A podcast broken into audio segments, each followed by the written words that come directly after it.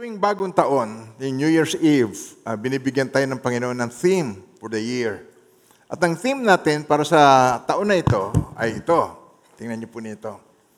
Jesus in me in 2023. O, sabay-sabay po, basahin natin. Okay. Mangyari po, nung bago ipanganak ang Panginoong Iso Kristo ay merong messenger ang Panginoon, yung angel, na nagsabi ng ipapangalan sa kanya ay Emmanuel. Ang ibig sabihin, God with us. At ito ang main point ng salvation so that God will be in us through the Holy Spirit of God. Ang Diyos ay mananahan sa tao. Ang tao ay magiging dwelling place ng Panginoon. And ito po ay matagal ng mga mensahe na naririnig pero hindi ito buhay sa marami. Kaya buhat po nung ibinigay sa atin yung uh, theme nito, Jesus in Me in 2023, napakarami pong nabago sa akin. Yung mga kasalanan ay nagsisimula ito sa isipan. At uh, pumapasok pa lamang sa isipan, ay nagkakaroon na ako ng conviction. At alam ko ay marami ay merong nararanasan ganon. Pwede po bang samahan niyo ako, pakitaas ang kamay, yung mga may na ganon. Pakitaas ang kamay. Yung pong, pag pumasok sa iyong mind, ayaw mo na kaagad, na i-renounce mo kaagad at na i-rebuke mo kaagad. May po ba tayo doon? Kaya marami ang nakakaranas ngayon ng katagumpayan at uh, ang nakikita natin dito ay yung pagdami ng sumasamba every Sunday. Because God is seeking such worshipers who will worship Him in spirit and in truth. At sa umagang ito, ang ating pong mensahe ay ganito. Ito po ang title ng ating message. So if Jesus in me, He illuminates me and He helps me when I am confused. Sino ba sa inyo nakaranas na ng confusion? Pakitaas ang kamay po.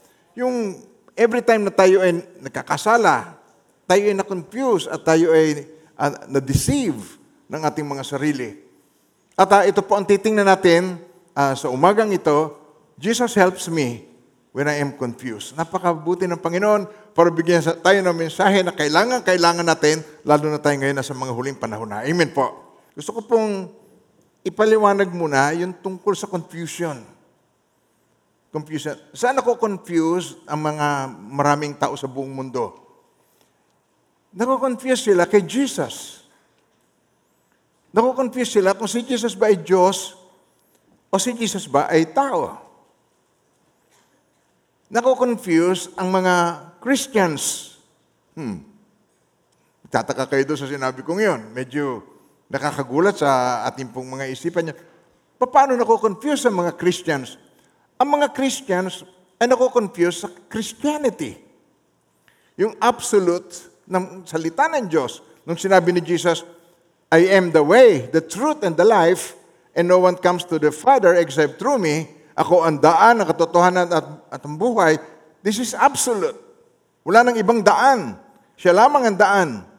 At maraming maririnig natin sa mga uh, humanist, yung sa humanism. Alam nyo, maggalangan tayo ng relihiyon. Igalang mo ang pananampalataya ko, igagalang ko pananampalataya mo. Tayong lahat ay maraming daan, pero iisa lang ang patutunguhan ang Diyos. Naniniwala ba kayo doon?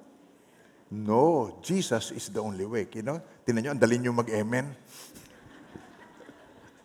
ang sabi ni Jesus, I am the way. There is no other way. I am the way. Siya lamang ang daan. Ako ang daan, ang katotohanan at ang buhay. Walang makapupunta sa Ama, kundi sa pamamagitan ko. Kaya nakikita natin dito yung, di ba na-imagine nyo yung confusion na yun? Si Jesus ba ay Diyos o ang tao? Si Jesus ba is the only way? How about Allah? How about Muhammad? How about Hinduism? How about si Buddha? Hmm, iisa lang ang Diyos, pero maraming tayong lahat. Panin igalang mo ang pananampalataya ko, igagalang ko ang pananampalataya mo. Tama? Oh, yun ang dahilan. Kaya si Jesus ay pinako sa krus. Dahil sinabi niya ng derechahan kung anong katotohanan. There is no other way. Sabi niya, I am the way, the truth, and the life, and no one comes to the Father except through me. Ulitin ko. Ang problem ng Christians ay Christianity. Kaya pag hindi nalinaw sa atin yung aral na itinuro ng Panginoong Kristo, magkakaroon ng kalituhan ng maraming tao. Sa Hebrews chapter 10, okay, verse 5, when he came into the world, ito, ito nasa Word of God, Jesus. Therefore, when he came into the world, when Jesus came into the world, he said, Sacrifice and offering you did not desire, but a body you have prepared for me. Oh, walang sino mang tao ang sasabihin niyang, alam niyo, nung ako'y nagkatawang tao, ay January 15, 1950. Hindi ko sasabihin, ako'y nagkatawang tao. Ako'y pinanganak. At ako ay tao. Nagigets niyo ang sinasabi ko. Hindi, hindi ka tao na naging Diyos. Siya ay Diyos na nagkatawang tao, si Jesus. Sa Tagalog, tingnan natin ito. Tingnan niyo po. Kaya't pagdating ni Kristo sa sanlibutan, ay sinabi niya, hindi mo na isang alay at handog, ngunit ipinaghanda mo ako ng isang katawan. Yun ang reason kaya ang Spirit ay nagkatawang tao, so He would die for you and me. Sapagkat ang kabayaran ng kasalanan ay kamatayan, yung kanyang kamatayan, kinakailangan niya magbubo ng dugo. Paano magbububo ng dugo ang Spirit? Ang Diyos sa Espiritu. Nasusundan niyo pa ba ako? Amen. Okay. So, ito po ang confusion. Kaya tinan nyo, pag binasa natin Hebrews 10, verse 5 to 7, tingnan natin niya hanggang verse 7. Tingnan nyo. Dahil diyan na si Kristo yung manaog sa sanlibutan, sinabi niya sa Diyos, ang mga hain at handog na, hay- na mga hayop, hindi mo ibig, kaya't inihanda mo ang aking katawan upang maging hain. Siya ang kordero ng Diyos na nag-aalis ng kasalanan ng sanlibutan. Mula pa pagkabata ay naririnig na natin, siya ang kordero ng Diyos na nag-aalis ng kasalanan ng sanlibutan. We need to understand what that means. Kung anong kahulugan ng siya ang kordero ng Diyos na nag-aalis ng kasalanan ng sanlibutan. Papaano ng alisin ang sanlibutan? He died for you and for me. He took care of our sins. Ang ating sins, in-overcome niya sa cross at sinabi niya, It is finished! Naganap na! Tingnan niyo, ipagpatuloy natin sa verse 6. Hindi mo kinalugdan ng mga handog na susunugin at mga handog dahil sa kasalanan. Kahit aking sinabi, narito ako, O Diyos, upang tupdin ang iyong kalooban ayon sa nasusulat sa kasulatan tungkol sa akin. Nagigess nyo sinasabi ng Panginoon, Englishin natin para yung mga Inglesero at Inglesera maintindihan ito. Amen ba tayo doon? Because some of you are mga Englishing. Amen. okay. Therefore, when He came into the world, He said, Sacrifice and offering you did not desire, but a body you have prepared for me.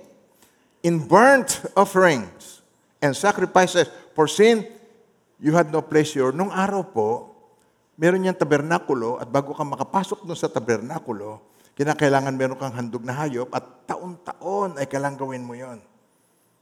Yung kanyang leeg ay gigilitan siya ng leeg, kukunin yung dugo at papasok siya doon sa most holy place at iwiwilig yung dugo. Ito po yan. Yan ang tabernakulo noong unang panahon. Yan ang simbolo ng tao. Merong holy place at most holy place. At ito, yung hayop na itong kordero ng Diyos na nag-aalis ng kasalanan sa sinibutan, symbolic. Tupa noong unang panahon. Tupa lang na pangkaraniwan. Pero chinecheck na mabuti, kailangan perfect, no blemish, wala itong mga galis, wala itong sakit.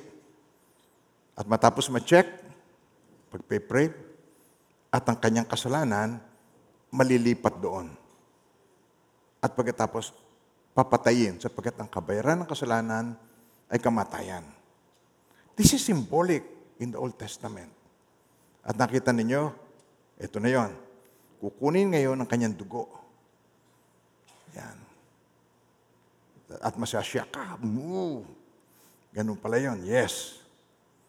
Kaya at pagkatapos susunugin siya at yung sweet smelling aroma sa paningin ng Diyos, mabangong samyo.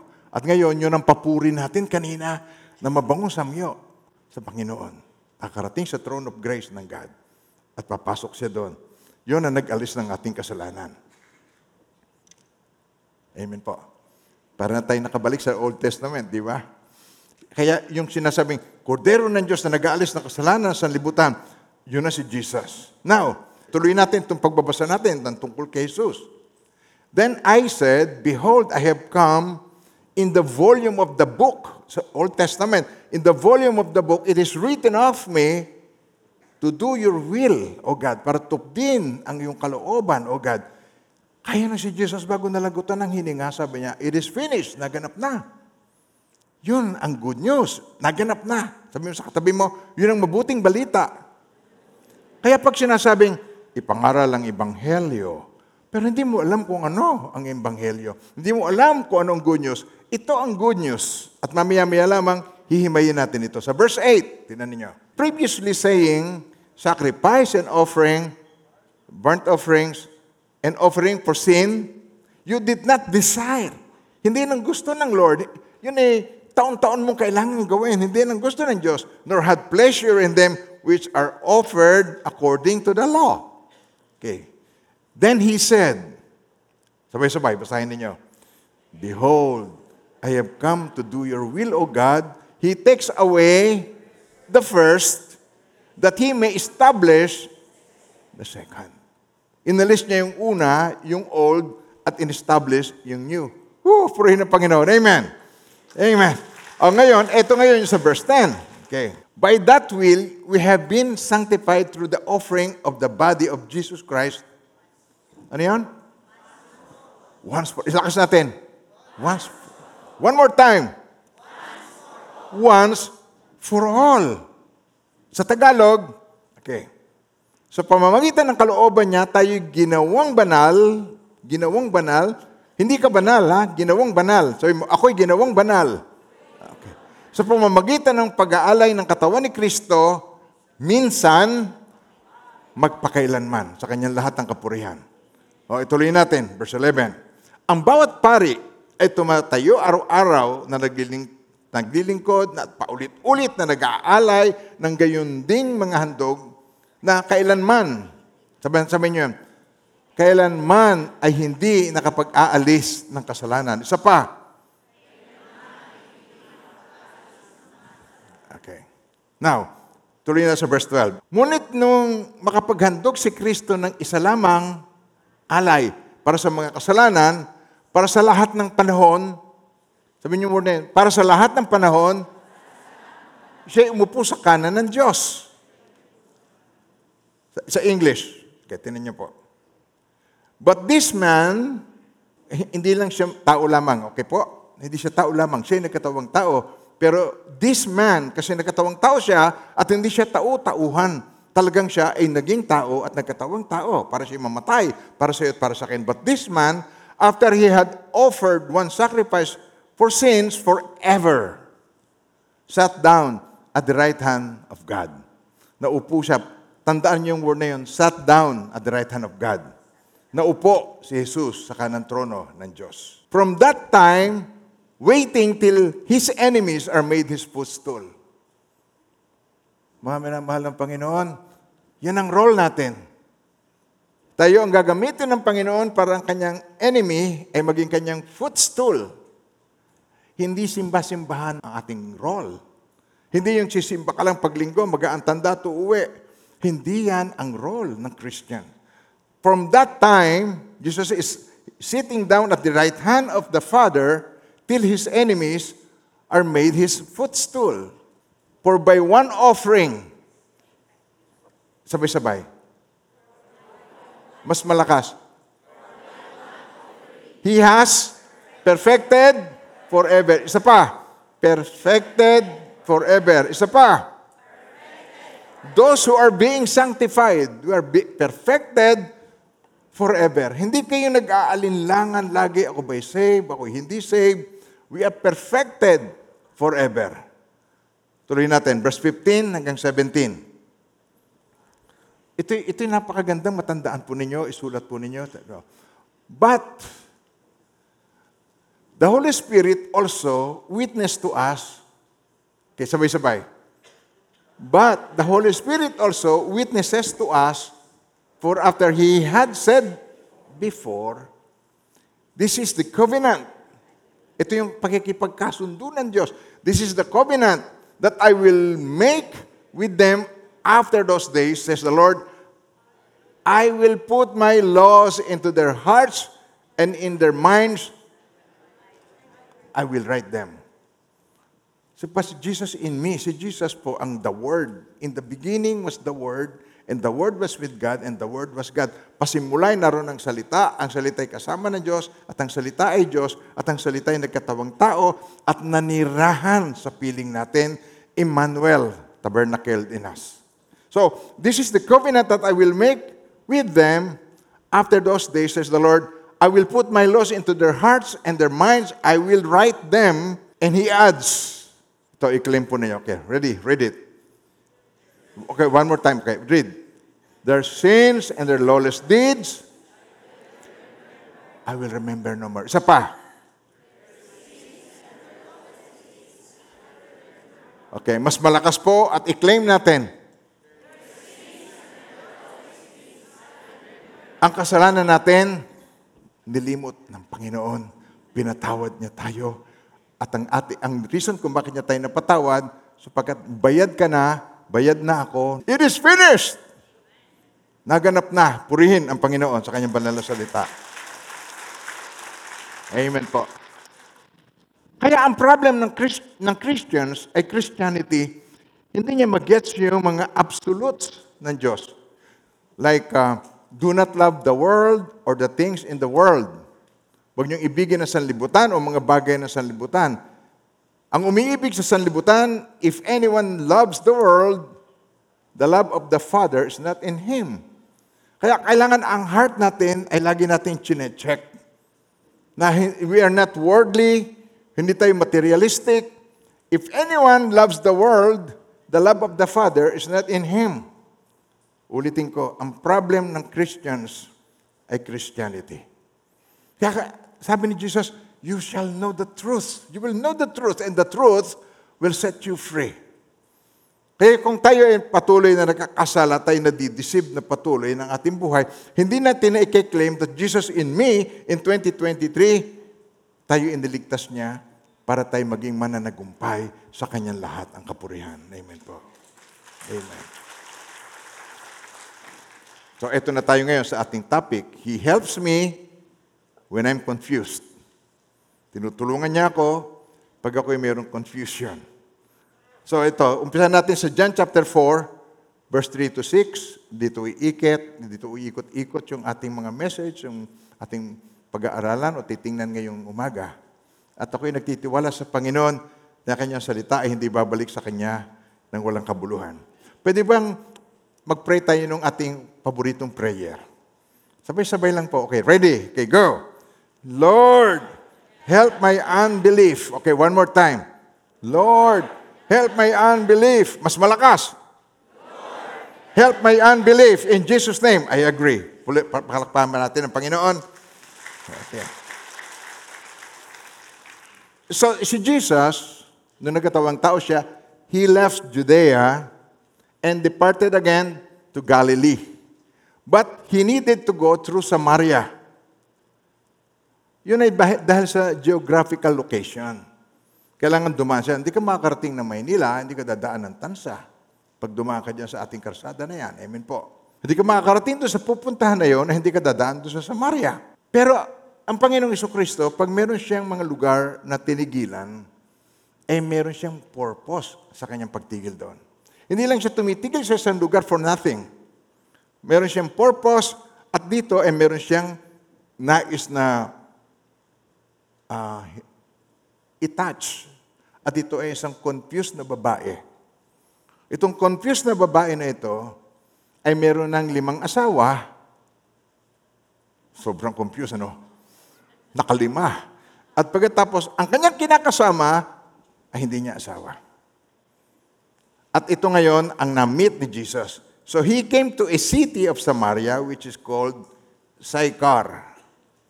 Tigil muna tayo doon sa word na Sychar. What is the meaning of Sychar? Meron niyang ibig sabihin ng Sychar. Ang Sychar, drunken, hilarious, merry, deeply drunk, madness, falsehood, deceit, deception, disappointment, foolish, impious, ungodly, signifies, ito nagsisignify ng confused state of mind. Baka ba naman ikaw ay isang babaeng nakalima? Tapos meron kang kasama na hindi. Pero alam niyo po, ngayon hindi na nabibilang. Kasi sobrang dami na sila. noon lima lang. Kaya ito, nagsisignify ng isang confused at saka mixed state of con- consciousness at yung lugar na yun ng Sychar, idolatrous. Sumasamba sa Diyos-Diyusan. Familiar ba kayo doon? Sino ba sa inyo rito ang dati ay sumasamba sa Diyos-Diyusan? Pakitas ang kamay. Ako'y promotor pa. Uh, promotor pa ako. Akong tagalagay ng mga bumbilya, tagalagay ng mga bulaklak na hindi naman totoo, nagawa ng lola ko. Eh, yung bulaklak na yari sa uh, pepper roses, ganon. Yung kantang pepper roses. So, inalagay namin ng alambre yun, at uh, meron kaming generator na tulak-tulak, at promotor ako noon, nung araw. At nakikita ko yon na doon ang confuse, confusion ko na pagka ako'y may problema, doon ako nakatuon. Na Mama Mary na inaalagaan namin na nando sa aming bahay. Pero Mama Mary is just babae, taong lang siya, tao lang. Siya ang ginamit ni Jesus, siya ang ginamit ng God para ipanganak si Jesus Christ. Natatandaan ninyo? Siya ang bukod tanging pinagpala sa babaeng lahat. And Don't get me wrong, hindi, hindi po ako um, nagpuput down sa kanya. Ang sinasabi ko lamang ay truth. Kaya, mari bang ah, isang tabi niyo muna yung ah, balat sibuyas. At ah, ating tingnan dito, eh, ano yung katotohanan, ano yung truth? Because God wants to deliver us.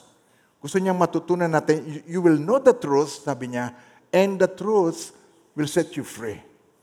Pero kailangan natin ng humility para natin maunawaan ito. At itong babaeng Samaritana, marami tayong matututunan dito. So he came to a city of Samaria, which is called Sychar. It is a land of confusion. Now, near the plot of ground that Jacob, yung si Jacob po, ah, tatay ito ni Joseph, gave to his son, Joseph, yung balon, yung well na yon. Now, Jacob's well was there, and Jesus, therefore, being wearied from his journey, kasi ang layo ng biyahe, pinag-uusapan po natin dito, mga 100 kilometers. At kung lalakarin mo to, na naglalakad ka lamang, abutin ka nito mga tatlo hanggang apat na araw. Nakakapagod. Ang Panginoong Kristo para magpunta from one place to another place, ay ah, nakakapagod para sa Kanya. Kaya nung naandun siya, Jesus therefore being wearied from His journey, sat by the well, it was about the sixth hour. Naupo siya dun sa balon. Nagagess niyo ako doon. So, inupuan niya, ang inupuan niya, wala akong upuan dito, pero pagpalagay niya, nakaupo kung gano'n. No? Inuupuan niya, yung balon, ang inuupuan niya ay ang lupain ng confusion. Lupain ng sumasamba sa Diyos, Diyosan. Lupain ng isang confused na babae. Nandun yon. At yun, binanggit pa rito, it was about the sixth hour. Ang ibig sabihin ng sixth hour, alas 12 ng tanghali. 12 noon. Pag ikaw ay nasa Middle East at 12 noon, pagkainit-init. Sobrang init. At alam nyo doon sa ah, sa Las Vegas, pagka kami nagpupunta doon nung, nung hindi pa kami Christians, ah, kaya naman nagpupunta rin kami doon. Kaya lang hindi na kami nagkakasino, nagkukusina lang. Pero noon, nagkakasino, at ah, paglabas mo doon sa hotel, tatakbo ka ng mabilis na mabilis para sumakay sa auto mo, at yung manibela hindi mo mahawakan sa init. At kahit napakatagal nang umaandar ang aircon, hindi mo maramdaman na parang sira, parang hindi gumagana. Parang init ang lumalabas doon sa aircon ng napakatagal. Siguro abutin ng 30 minutes bago ito lumamig. Now, itong 6 hour na ito, binanggit dito para malaman na napaka tiyaga ng Panginoong Iso Kristo sa iyo at sa akin. Napakatiyaga ng Panginoong Iso Kristo para siya umupo doon sa balon at maghintay. Nagagets na sinasabi ko? Meron siyang hinihintay. Hindi siya naupo doon for no reason. At ito sa verse 7. Okay, tinan niyo po. Sa verse 7 ay ito. Dumating ang isang babaeng Samaritana upang umigib ng tubig doon sa balon. Sinabi sa kanya ni Jesus, Give me a drink. Bigyan mo ko ng maiinom. Give me a drink. Yun ang kanyang word. Nag-start siya ng kanyang conversation doon sa babae. Alam niyo kung bakit ito ay isinashare ko sa inyo. Ang napupuna ko po, parami ng parami ang uma-attend every Sunday. Napapansin niyo ba yon? Na dumadami ng dumadami ang kasabay niyo at ah, ang usher, nahihirapan ng nahihirapan kung saan kayo iuupo. Dati, doon kayo sa lugar na yun, paborito niyong lugar. Ang lugar ng paborito niyo, meron nang nakaupo. Tapos, ay hahanap kayo, sasabihin nyo, dito, dito. Pupunta kayo dyan, ililipat kayo ng ibang lugar. Kaya ngayon, nasa ibang lugar kayo na, hindi yung sa paborito niyong lugar. Na-late ka kasi. Okay. Kaya wala ka na doon sa paborito mong lugar. Nagigess nyo siya sabi ko. At ah, papunta na tayo ngayon dito sa multiple worship service. Papunta na tayo doon. Hindi magtatagal, magkakaroon na tayong dalawang services, sa umaga, isa sa hapon. O marin dalawa sa umaga, pag-iisahin muna natin. Umaga hanggang sa tanghali, magdadalawa tayo sa umaga. At maring iba sa inyo, atin ng mas maaga. Pero ang aking pong tinutukoy dito, ang Panginoong Iso Kristo ay nagsimula ng message nito, give me a drink. Meron niyang patutunguhan, hindi talaga yung drink na nauuhaw talaga siya. Pero hindi yun talaga ang kanyang gustong mangyari. He's starting a conversation. Gusto niya magsimula ng isang conversation dito sa isang confused na babae na ang nais niya ay matulungan niya, um, mawala ang confusion sa kanya, kumilala sa Diyos, makilala na siya ang Misaya, at magamit na tagahatid ng mabuting balita. Kaya inaamin niyo ba na kayo ay nagkaroon ng confusion? Mas magaang sabihin niyo kaysa sabihin kong, alam niyo ba na kayo confused ngayon? Okay, mas, hindi na, hindi na. Mas magaang, mag, magaang sabihin na, minsan ay nagkaroon ka ng confusion sa iyong buhay. Amen. Ako yon. Kaya habang ginagawa ko itong message, naalala ko ang sarili ko kung gaano ako naka-experience ng confusion. Kung gaano ako naka-experience ng rejection, na, na-reject ang buhay ko, na-reject ako sa isang relationship, na-experience ko, yung ako ay uh, na-misjudge, na-misunderstood. Naranasan niyo ba yun? Um, na, uh, hindi ako na, natrato ng tama. Naranasan niyo na ba yun? Pare-pareho tayo. Pare-pareho tayo ng mga karanasan. Naranasan ko ang mga bagay na yon sa aking buhay. Kaya nakaka-relate ako dito sa babaeng ito kung bakit siya umiigib alas 12 ng tanghali. Walang matino isip, iigib ng alas 12 ng tanghali. Dahil sa kanyang kalagayan, marami ang uh, iwas sa kanya, marami ang uh, nagpuput down sa kanya. Ito na naman ang talipandas, iigib na naman. Ah, ganun, di ba? O sa panahon na, hmm, ito na naman ang Makati. Makati, taga Makati. O ito yung talande. O, yan. Marami kang, marami kang marinig ng mga salita na masakit sa kalooban. Para makaiwas siya doon, mabuti pa umigib siya, yung walang umiigib na iba. Kaya alas 12 ng tanghali, at si Jesus matyagang naghihintay sa kanya. Alam niyo ba, matagal siya naghihintay sa iyo. Napakabuti ni Lord. Amen ba tayo doon? Hindi ko naman sinasabing kayo taga Makati, no? Pero ang nasabi ko lang, uh, meron tayong naranasan na katulad ng naranasan ng babaeng ito. Now, ang titingnan natin dito ay, paano ka ba maging tagahatid ng good news? Paano ka ba maghahatid ng gospel, yung mabuting balita? Paano ka ba mag evangelize at ipapahayag mo ang Panginoong Kristo sa iba? Nag-guess niyo ako? So ito ang pamamaraan na itinuturo doon sa ating mga seminars. Tinuturo kung paano ikaw ay mag-share.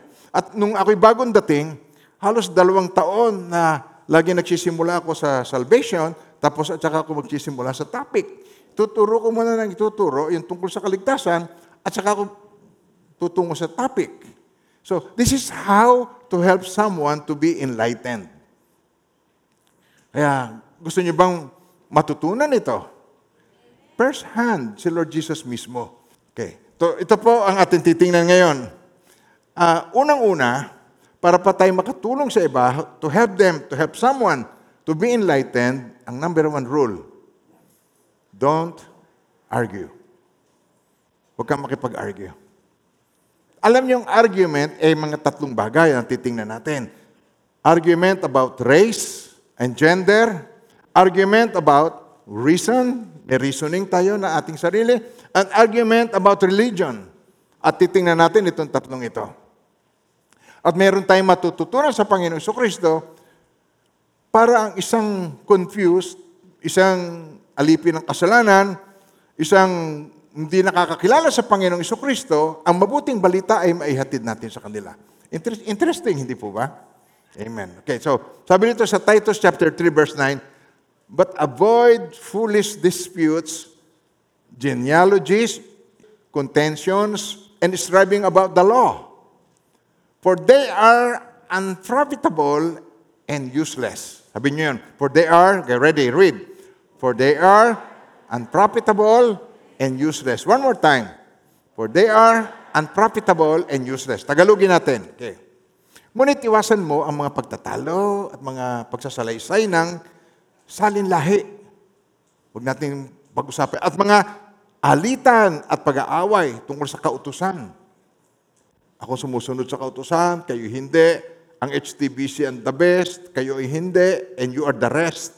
We are the best and you are the rest. Iwasan natin yung mga salitang mga ganun, alitan, pag-aaway tungkol sa kautusan, sapagkat ang mga ito ay walang pakinabang at walang katuturan. Isa pa, walang pakinabang at walang katuturan. Mas malakas.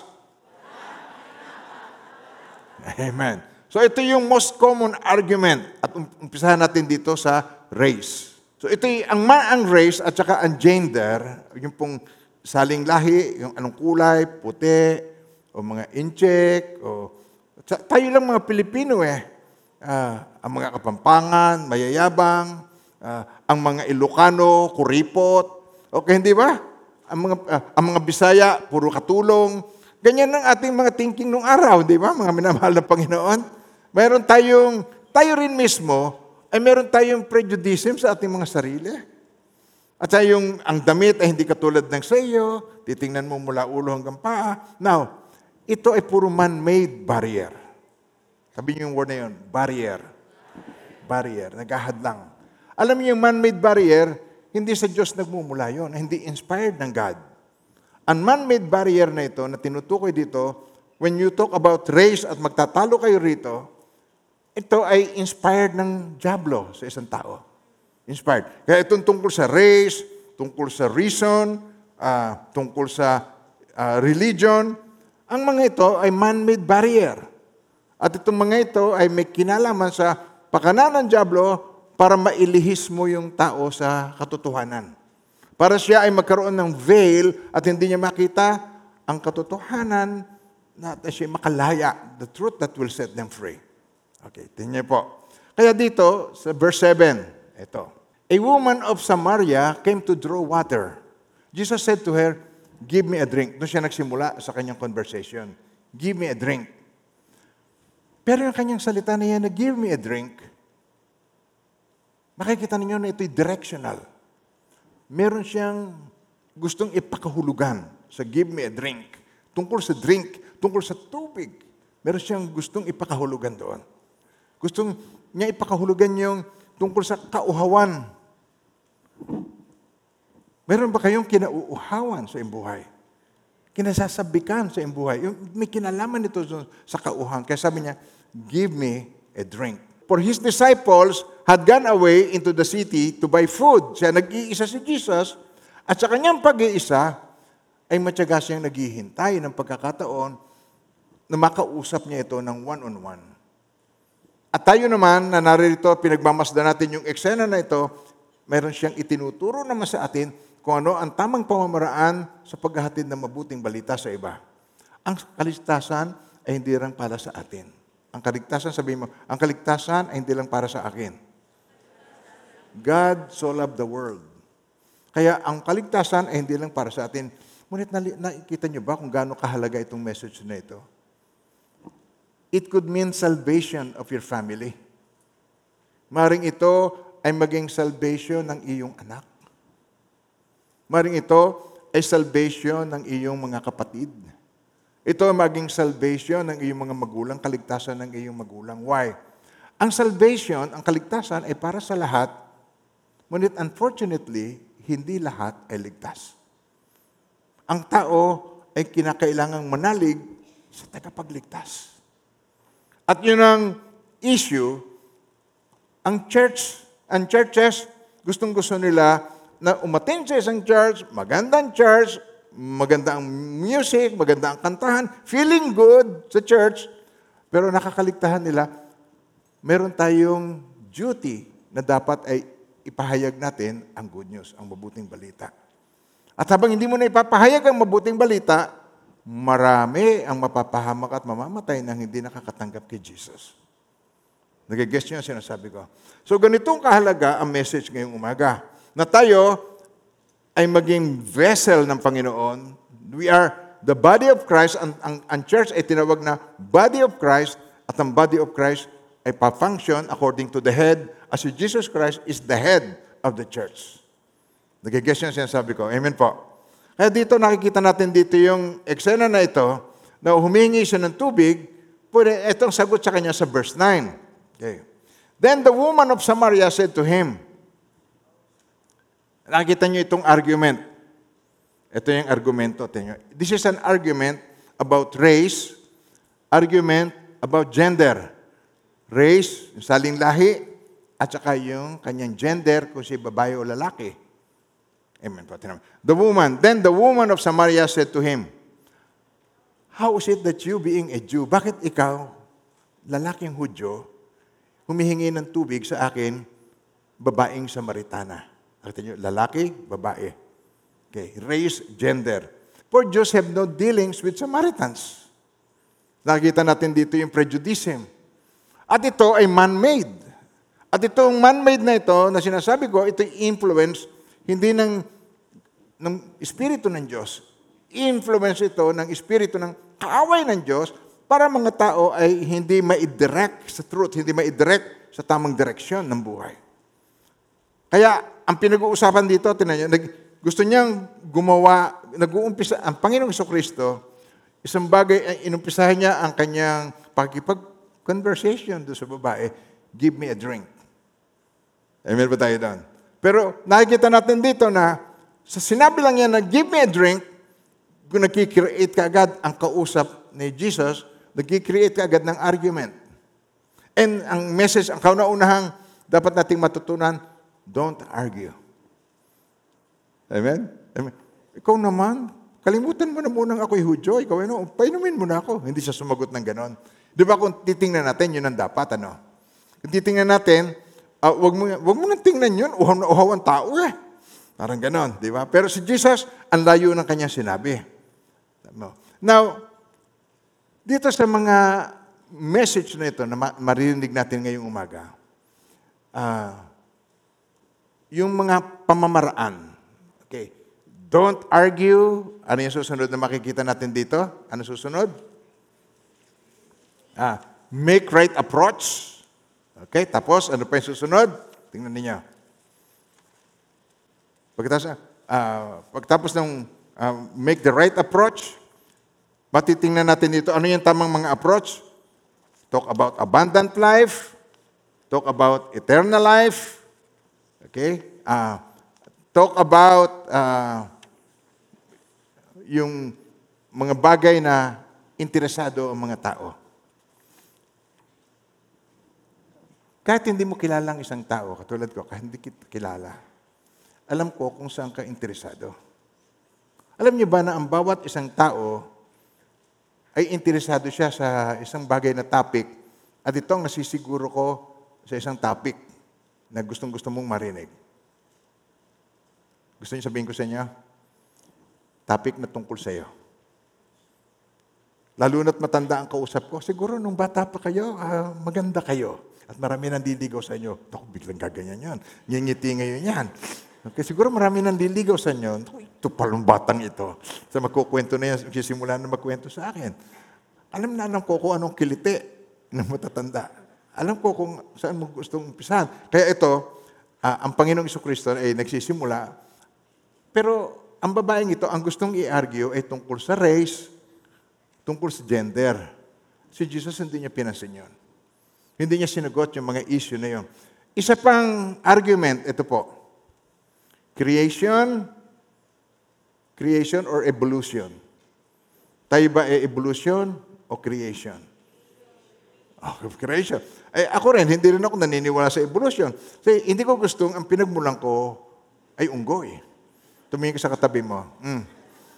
Ikaw, gusto mo ba ikaw galing sa unggoy? Hindi ko gusto mo galing sa unggoy. Pero hindi lang yun ang reason. Hindi lang yan ang reason. Magtataka ka, pero ito isang totoo na na-research ko. Yung palang evolution, unconstitutional. Unconstitutional. Dahil yung nakasulat diyan sa Constitution, we are created equal. So hindi sinabing we are evolution equal. We are created equal. Kaya sa Constitution, naniniwala ang bansa na tungkol sa creation. Ang Amerika, ah, ito po yung malaking impluensya sa Pilipinas, pero ang nakasulat sa Constitution ng Amerika, we were created equal, kaya dapat tayo ay magkaroon ng equal rights. Yun ang nakikita natin doon. Kaya they believe in creation. Ang Constitution believe in creation at evolution. Nagigess ang sinasabi ko? So, huwag nating patulan yung tungkol doon sa race, tungkol doon sa gender, at tingnan natin kung paano ang pamamaraan ng Panginoong Kristo. Ang susunod, okay, don't argue. Una, race. Ang pangalawa, reason. So, ano yung reason na pwedeng i-argue sa iyo? Tingnan mo, ang Panginoong Kristo, kung ikaw ay nagsishare, si Jesus, pagka siya ang nagsishare, nasa spiritual level. Ang kausap naman niya na nakikinig at gusto makipag-argue sa kanya in a natural level.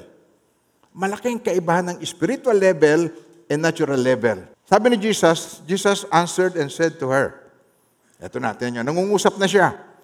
If you knew the gift of God and who it is who says to you, give me a drink. Sabi niya, give me a drink. You would have asked him and he would have given you living water. Mhm. Pumapasok, lumalalim na ang usapan.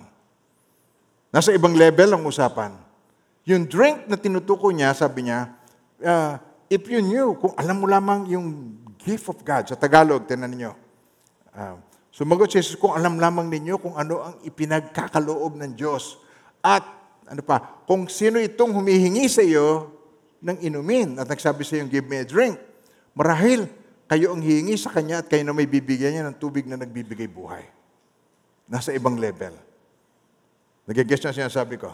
So, inumpisahan niya ito sa natural na madaling maintindihan na ah, at ah, nung sumagot ang babae, sumagot sa kanya sa kanyang sinasabi na ito, sabi niya, itong sa, Sir, natural, Sir, you have nothing to draw with, and the well is deep. Where then do you get that living water?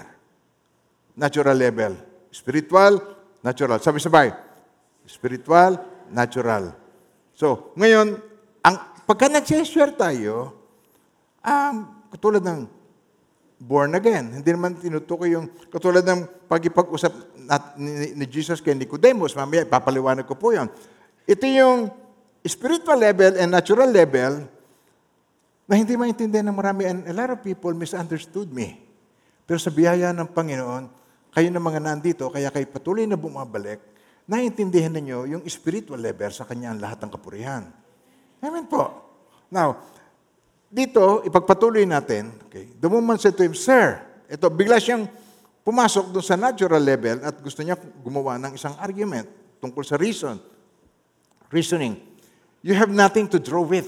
Wala ka namang pang, pangsalok. And the well is deep at ang balon malalim. Where then do you get that living water? Saan mo kukunin at paano ka magbibigay sa akin ng living water? Okay, amen ba tayo doon? Tapos sabi niya, ito pa ang sinabi niya, Are you greater than our father, Jacob? Mas higit ka ba? Comparison. Sabi yung word na yun, comparison. Okay. Ko-compare niya, are you, are you greater than our father Jacob who gave us the well and drank from it himself as well as his sons and his livestock? Mas nakihigit ka ba? Si Jesus, yun yan sinasagot yung mga ganyang klase ng argument. Kung ikaw ay tunay na anak ng Diyos, itong bato gawin mong tinapay. Anong anak ng Diyos? Anak ako ng Diyos, maging tungaw ka. Sabi niya kay Satanas, eh, hindi niya, hindi niya ginawa yung mga ganon. Hindi siya nakikipag-argue doon sa level na yun. Iba yung kanyang spiritual level, uh, hindi niya sabihin, nasusulat ang tao ay hindi nabubuhay sa tinapay lang, kundi sa bawat salita na nagmumula sa Diyos. Kung ikaw ay tunay na anak ng Diyos, itong bato, gawin mong tinapay. Gutom na gutom kasi si Jesus, 40 days, 40 nights siya na hindi kumakain. Kung ikaw ay tunay na anak ng Diyos, itong bato, gawin mong tinapay. Sabi ni Jesus, nasusulat. Ang Diyos ay hindi nabu- ang tao ay hindi nabubuhay lamang sa tinapay, kundi sa bawat salita na nagmumula sa Diyos. So nakikita natin dito na ipinopoint niya, ipin- binabalik niya muli doon sa tamang direction. Binabalik niya uli tungkol sa God. Amen po ba tayo doon? Sa spiritual level. Now, basahin natin doon sa verse 13. Okay. Sabi ni Jesus, ito yung sagot niya. Para, mas, mas, para makuha nung kausap niya, sabi niya rito, Whoever drinks of this water will thirst again. Ang uminom sa balon na ito, mauuhaw muli. Ang uminom sa tubig na ito'y muling mauuhaw. Ngunit ang uminom sa tubig na ibibigay ko ay hindi na muling mauuhaw.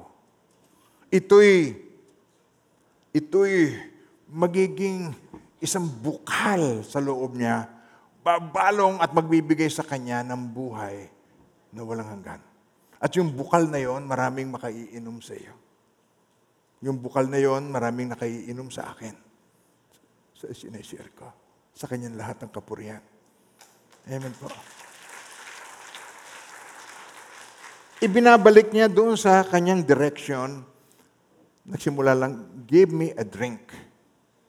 Because Jesus is intending to give her the drink, the living water. Gusto niyang ibigay sa kanya ang tubig na nagbibigay buhay.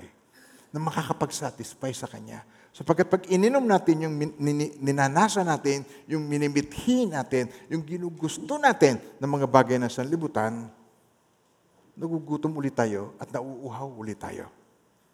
Pero ang nais ng Panginoon, ang ibigay niya sa atin, yung makapagbibigay sa atin ng fulfillment at fruitfulness ng buhay. Napakabuti ni Lord, di ba? Amen po. Never ako nag, nag yung mga birthday-birthday, pag birthday ko, puro inuman lang yun noon. Ihaw-ihaw. Alam niyo, isang manok lang na iniihaw, birthday na eh. Tapos inuman na kami, nasa kapaligid kami daw, inuman na nung araw. Pero ngayon, kami naman ng Panginoon, nag-aanyaya ako ng mga lingkod ng Diyos. At sama-sama kami at pinupuri namin ng Diyos. Ang, ang bawat kasayahan, bawat pagtitipon na hindi pinag-uusapan ng Diyos, para sa akin, sinayang ko ang buhay ko. Pupunta ako sa isang lugar tapos hindi naman natin pag-uusapan ng Diyos, I wasted my life away.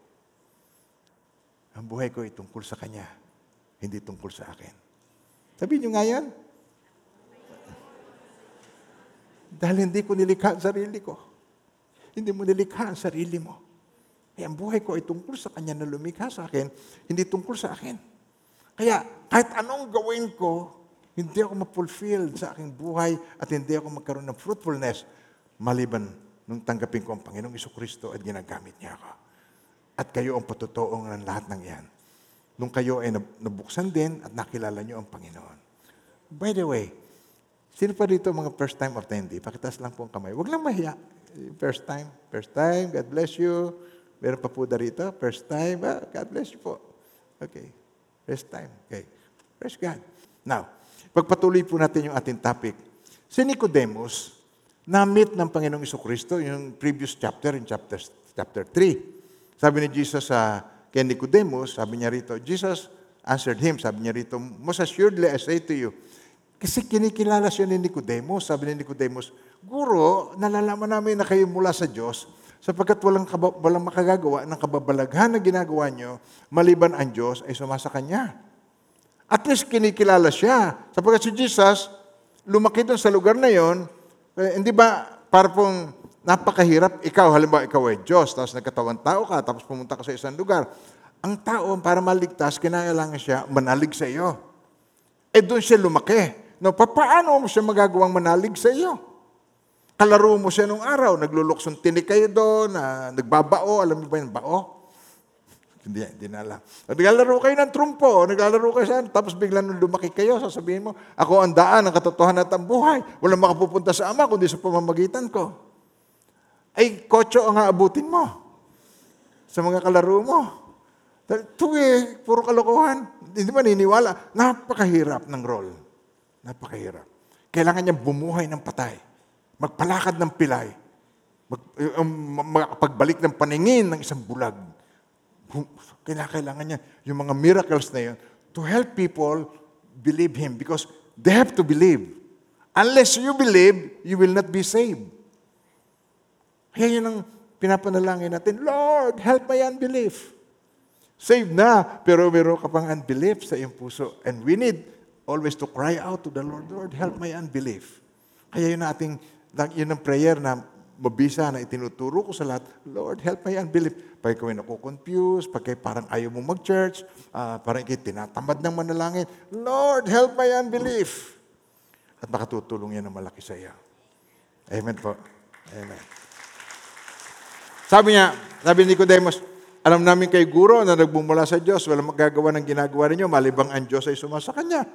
Sabi ni Jesus, tunay na sinasabi ko sa iyo, most assuredly I say unto you, sabi niya rito, unless one is born again, no, he cannot see the kingdom of God. This is another absolute of Christianity. Absolute na naman ito. Anong problem ng Christian? Takas natin na konti. Anong problem ng Christians? Christianity. Sabi niya rito, most assuredly I say to you, unless, so maliban, wala nang ibang way, unless one is born again. Okay? He cannot see the kingdom of God. Malibang ang isang tao ay panganak muli, hindi niya makikita ang paghahari ng Diyos. Okay, ngayon, ito yung spiritual level.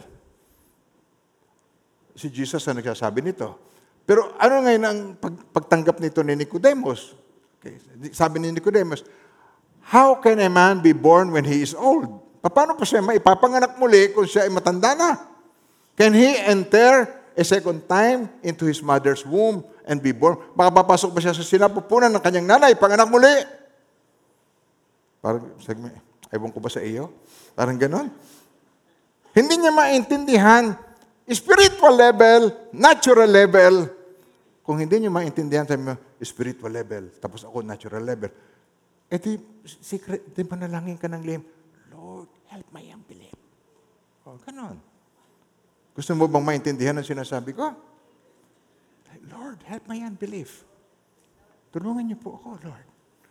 Spiritual level, natural level. How can a man be born when he is old? Kaya, ang Panginoong Kristo, sumagot ulit sa kanya. Sabi niya, ay ganito. Verse 5. Okay.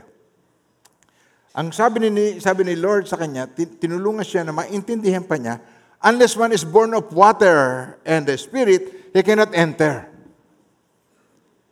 Kung, kung maliban ng isang tao'y panganak muli, hindi niya makikita ang kaharian ng Diyos.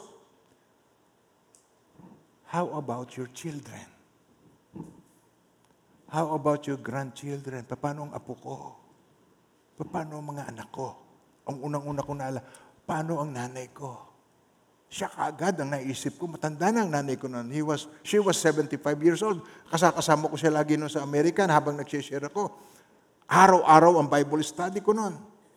Hindi ka, iha, hindi ka ba napapagod sa ginagawa mo? Sabi ko, ma, oh, tingnan niyo, may pipindutin ako. Sabi niya, oh, ba, uminit. Sabi ko, yan, kasi malamig ngayon, may heater ang kotse. Oh, pipindutin ko ulit. Oh, lumamig. Aircon yan. Oh, tingnan niyo, alisin ko ang paa ko sa accelerator.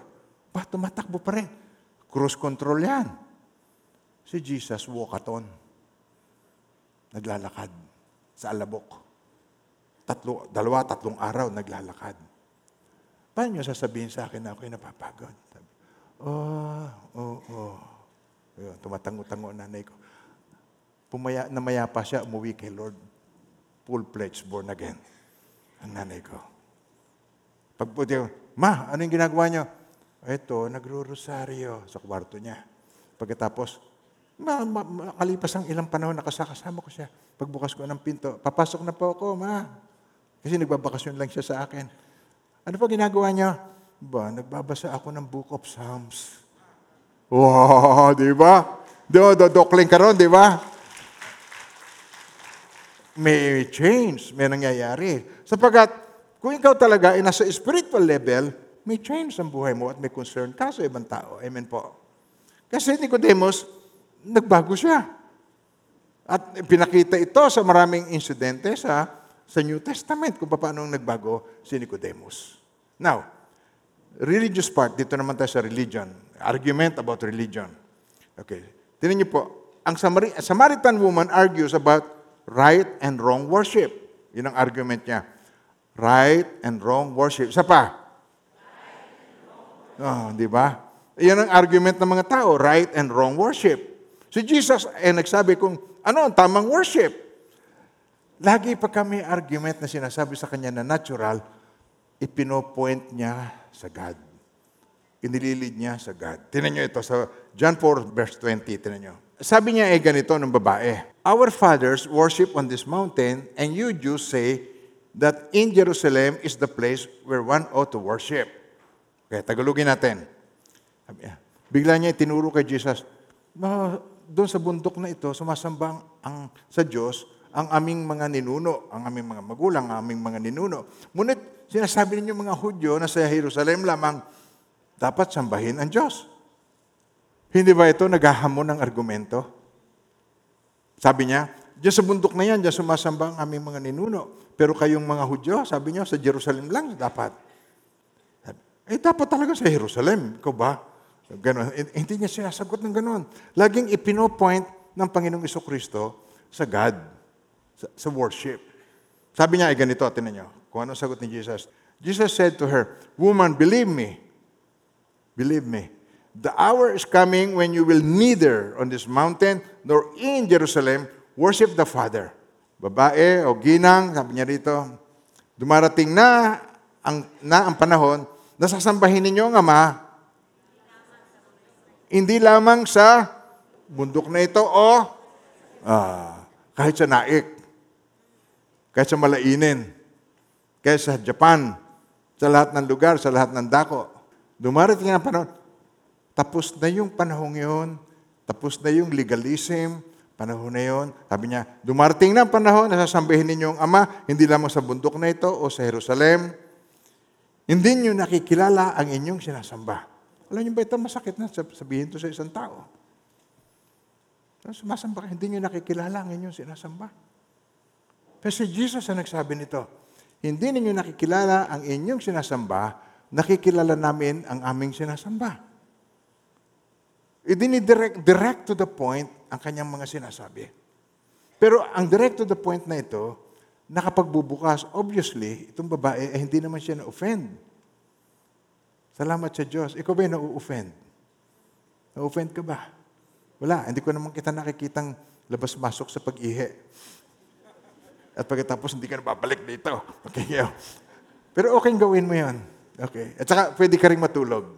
Hello, kung inaantok, kung inaantok, pre- kunyari ha, ganyan. Okay. Kunyari, pinagpe-pray mo ako. Okay lang. Salamat na lang, binigyan ako ng Diyos ng ganitong lugar para ikaw ay mapatulog kasi hindi baka hindi ka nakatulog kagabi. Na, hindi nyo nakikilala ang inyong sinasamba. Ngunit nakikilala namin ang aming sinasamba sapagkat ang kaligtasan ay galing sa mga Hudyo. Ngunit dumarating na ang panahon ngayon na nga. Ando na siya. Amen ba tayo doon? Si Jesus, winawaks, winawakasan na niya yung sectarianism, winawakasan, winawakasan na niya yung prejudice, winawakasan na niya. Inalis niya yung mga barrier na yan. Sabi, ngunit dumarating ang panahon ngayon na nga, na ang mga tunay na sumasamba sa Ama ay sasamba sa Kanya sa Espiritu at sa katotohanan sapagkat ito ang hinahanap ng Ama sa mga sumasamba sa Kanya. Ang Diyos ay Espiritu, kaya dapat siyang sambahin sa Espiritu at sa katotohanan.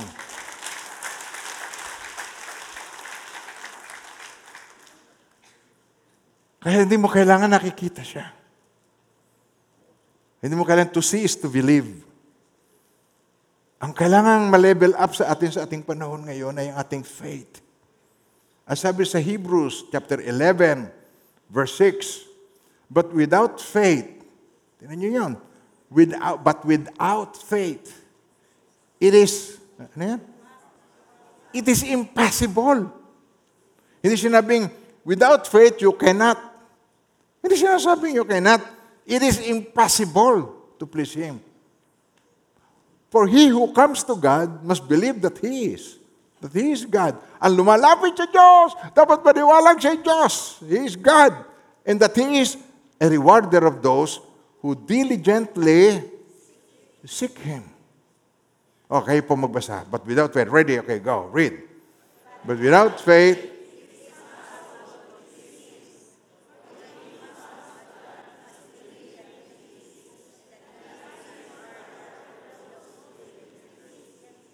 gusto ng God na sinisik mo siya. You shall seek me and find me when you search for me with all your heart. Ako hahanapin nyo at masusumpungan kung ako hahanapin nyo ng buong puso. Gusto ng God na sinisik mo siya. Why? Pag sinisik mo siya, malilimutan mo yung problema, malilimutan mo yung kabigatan mo sapagkat ang hinahanap mo ay siya. Ang hinahanap mo ay solusyon. Hindi konsumisyon. Kaya ang tinuturuan tayo ng Panginoon to point to God. I never pointed anyone sa akin. Ang mga nakakausap ko, never na pinopoint ko dito ka sa kay pastor. Manalig ka kay pastor. Wala ba kayong pananalig sa akin? Hindi ba kayo naniniwala sa Wala akong yung itinataas ko ang sarili ko. Alam nyo, ang lagi kong naalala, hindi ako nakahihigit sa inyo. Makasalanan kayo? Makasalanan din ako. Ang kaibahan, pinatawad tayo ng Diyos, di ba? Purihin natin ang pangalan niya, di ba? Bakit tayo pinatawad? Gawa ginawa ni Jesus ang hindi natin kayang gawin. Siya ang kordero ng Diyos na nag-alis ng kasalanan sa libutan. Manalig ka sa nag-alis ng kasalanan ng sanlibutan. Ang kasalanan mo maalis pag nanalig ka sa nag-aalis ng kasalanan ng sanlibutan. Yun lang ang ina-expect niya sa atin, yun ang hinihintay niya sa atin, manalig tayo sa Kanya. Yun ang hinihintay niya sa Kanya, sa, yun ang hinihintay niya, maniwala tayo sa Kanya. Tingnan niyo ito dun sa uh, John 16. Okay, verse 13. However, uh, ito yung tungkol sa Emmanuel, yung tungkol sa God with us. However, when He, the Spirit of truth, has come, para siya manahan sa puso ng tao, kinakailangan siya manalig kay Heso Kristo, ang kordero na nag-aalis ng kasalanan sa libutan. Kasi ang kasalanan at banal hindi pwedeng magsama. So kailangan munang pawiin niya ang kasalanan. Mahal niya ang makasalanan, pero kinasusuklaman niya ang kasalanan. Nasusuklam siya sa kasalanan mo, pero love ka niya. Ang, pa- paano gagawin yun? Grace of God. Ganon kabuti ang Lord. Si- kilala ko yan. Sino pastor niyo? Si Pastor Jesse Velasco? O, si Boying yun. Kilala ko yun. Kung ano man nasabihin niya tungkol sa akin, totoong lahat. Kaya huwag na kayong magtatanggol doon. Pero yan ang kagandahang loob ng Diyos. Yan ang kabutihan ng Diyos. Inovercome niya ang kasalanan para tayo makalapit sa Kanya at makapagpuri sa Kanya at makapaglingkod sa Kanya at maibig natin siya. Amen po. Yan ang kabutihan ng Diyos. Kaya kung ako ay na- ginagamit ng Lord, di lalo na po kayo. Pagdating sa kasalanan, siguro mayroong mga iba medyo nakakahigit ng kasalanan na nagawa ko. Pero, ang kasalanan ay kasalanan. At yan ang pinawi ng Diyos sa ating buhay. Amen po. Ginawa ng Diyos ang hindi nagawa ng kautusan dahil sa ating likas na kahinaan. Sinugo niya ang kanyang anak sa anyo ng taong makasalanan. Sa anyong yon, hinatulan niya ang kasalanan. Okay, sabay-sabay, basahin ninyo. Ginawa, okay, ready, okay, read. Ginawa ng Diyos ang hindi nagawa ng kautusan dahil sa likas na kahinaan ng tao. Sinugo niya ang kanyang sariling anak sa anyo ng taong makasalanan upang maging handog para sa kasalanan. At sa anyong yon, ang kasalanan mo at kasalanan ko, hinatulan na kay Jesus. Kaya ang sigaw ni Jesus for the first time, sabi niya, Diyos ko, Diyos ko. Hindi niya tinatawag ang God ng Diyos ko. Ang tawag niya ay Ama. Ama, Ama ko. First time. Diyos ko, Diyos ko. Bakit mo ako pinabayaan? Nagkahiwalay sila. Bakit nagkahiwalay? Ang kasalanan mo at kasalanan ko, inako niya. Pero hindi ba exciting ang, ang Christianity? Hindi ba exciting kung gaano tayo kamahal ng Diyos? Yung grabing pagmamahal na hindi mo naiintindihan kung bakit. Para maintindihan natin pagharap natin, Lord, bakit ba mahal na mahal mo ako? Ba't ba ang dami kong ginawang kasalanan? Madilim, marumi, nakakapandire. Pero inibig mo pa rin ako. God demonstrate His love. Pinadama sa akin ng Diyos ang kanyang pag-ibig nung ako'y makasalanan pa. Sabay-sabay, ngunit ipinadama ng Diyos ang kanyang pag-ibig sa atin nang mamatay si Kristo para sa atin. Kailan? At tayo makasalanan pa. Hindi nung ikaw ay matino na. Ganon niya tayo kamahal. Ngayon, masisisi mo ba ako? Kung bakit ako ay parang sirahulong, nagmamahal sa Diyos. Nililimot ang lahat. Ti tiisin ang lahat. Nasa COVID ward, gumagawa ng sermon at mga lessons. Masisisi mo ba ako? Mahal na mahal ako ng Diyos at ikaw rin. Mahal na mahal ng Diyos.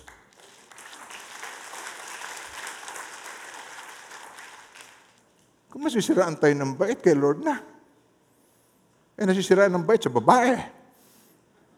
Nasisiraan ng bait sa lalaki.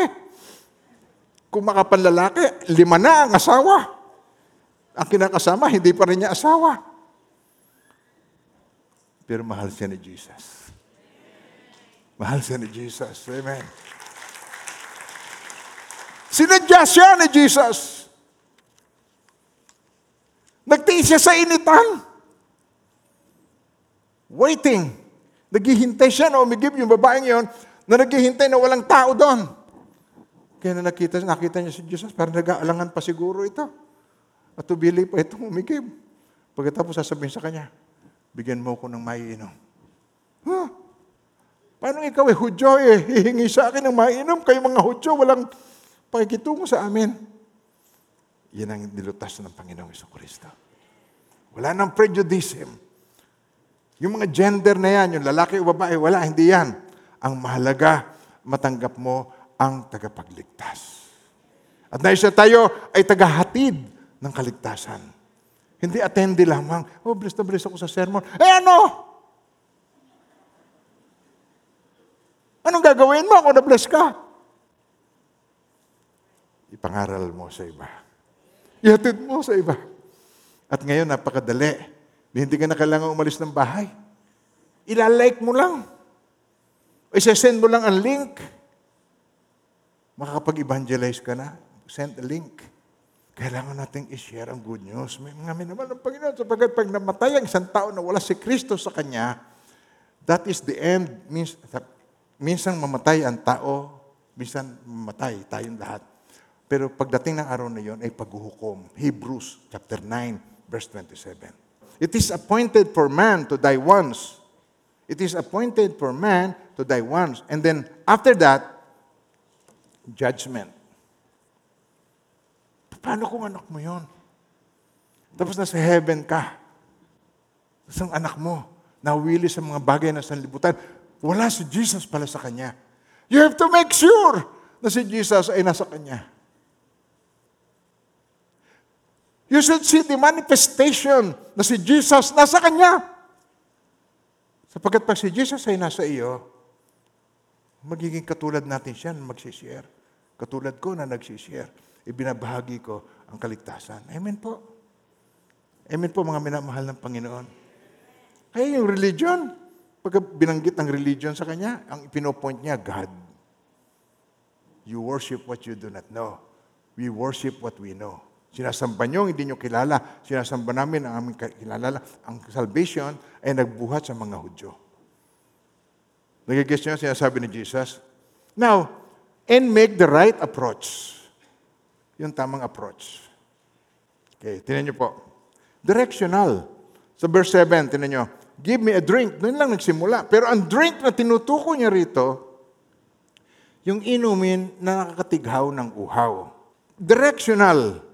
May isang Samaritanang dumating upang umigib, sinabi ni Jesus sa kanya, give me a drink. At katulad ng sinasabi ko sa inyo, ang bawat tao mayroong favorite subject. Bawat tao, ikaw, alam ko kung anong favorite subject mo. Favorite mong subject, tungkol sa iyo. Kaya, tinan nyo, ang pag-uusapan, para ito'y maging directional, ay tungkol sa abundant life. Abundant life. Ito. Right approach is about abundant life. Sino naman ang gusto na ang buhay niya naghihirap? Di ba ang gusto mo, abundant life? Yung buhay na ganap at kasiyasiyang buhay, di ba yan ang gusto mo? Si Jesus lamang ang makakapagbigay nito. Sabi niya sa John 10.10, sabi niya, I have come that they may have life and that they may have it more abundantly. Ako'y naparito upang ang tupay magkaroon ng buhay sa buhay na ganap at kasiyasiyang buhay. So abundant life, we talk about abundant life. At interesadong makinig kahit saan, kahit saang katutubo. Katutubo ng Mindoro, mga mangyan, katutubo ng Kalinga, pumunta ako doon, katutubo ng Palawan, sa mga mulbog. Pag nagpunta ako, interesado sila sa abundant life. Isa lang nasisiraan ng bait ang hindi interesado doon. Sa hirap ng buhay, si Jesus ang solusyon para tayo mag- ma-illuminate at makapamuhay ng maayos. Ay sabi niya, buhay na ganap at kasiyasiyang buhay. Pero tinan nyo, may magnanakaw. Kaya lamang pupunta rito ang magnanakaw ay upang magnakaw, pumatay at magwasak. Kaya, pagka mayroong argument, ang nasa likod ng argument, ang nag inspire ay ang Diablo. Why? Para yung kausap mo, ma-divert ang usapan. Para hindi ma-share mo yung truth that will set them free. Para hindi siya maliwanagan at manatili siya sa kadiliman. Nag- Nag-guess niyo ang sinasabi ko? Kaya sa halip na sagutin mo yung argument niya tungkol sa race, tungkol sa religion, tungkol sa reason, i-point mo agad siya sa God. At hindi naman masama. Kaya ito ang titingnan natin ngayon. Ang magnanakaw, hindi na paparito, kundi upang magnakaw, pumatay at magwasak. Walang abundant life ang maraming tao. Sabi niya, I have come that they may have life and that they may have it more. Abundant ako na parito upang ang tupay magkaroon ng buhay sa buhay ah, nakasiyasya. Sa, sa verse 13 and 14, okay, tingnan niyo. Jesus answered and said to her, dire- directly sinabi sa kanya, Whoever drinks of this water will thirst again. Ang iinom ng tubig na ito ay mauuhaw uli. Hindi ba maraming time na ikaw ay inom ng inom, tapos lalo ka namang nauuhaw, lalo tang iniinom mo ay soft drinks. May diabetes na, ang iinumin pa, sugar-free na soft drinks. Huwag lang hindi maidaos yung kanyang ah, craving sa sweets. N- Nagagas yung ako doon. Walang self-control. Kataas-taas na ng blood pressure, umatin lang ng piyesta, lumantak ng lechon. Lumantak, I'm sorry. Hindi lumantak, kumain ng lechon. Okay. Now, tinan nyo. Sabi niya, whoever drinks of this water will thirst again. Ang, ang bawat uminom ng tubig nito, mauuhaw muli, will, will thirst again. But whoever drinks of the water I shall give him will never thirst. But the water that I shall give him will become in him, sa kanya, a fountain of water springing up into everlasting life. Nakita niyo ba, no? parang bukal ako kung magsalita. Luma- lumalabas sa akin. Yun ay hindi ko naman sinasadya. Dumarating sa point na yung para bagang fire, para bagang pressure sa dibdib ko na kaya pag ako'y nasa isang lugar na hindi ako nakakapag-share, parang, parang sinasakal, parang ako, hindi ako nagbibiro, na parang kinakapos ang hininga ko, parang bakit pa ako nandito sa lugar na ito? I'm wasting my time. Nag- Nagigets yung sinasabi ko sa bawat pakikita, bawat tinatawag mong fellowship, kainan kayo rito, kainan kayo doon, kapihan dito, kapihan doon. Ang dapat pinag-uusapan nyo lagi ay si Jesus. Ang pinag-uusapan nyo rin ay Diyos. Siya ang pinakamahalaga sa buhay ng tao. Ano una at pinakadakilang utos sa lahat? Ito sabi ni Jesus.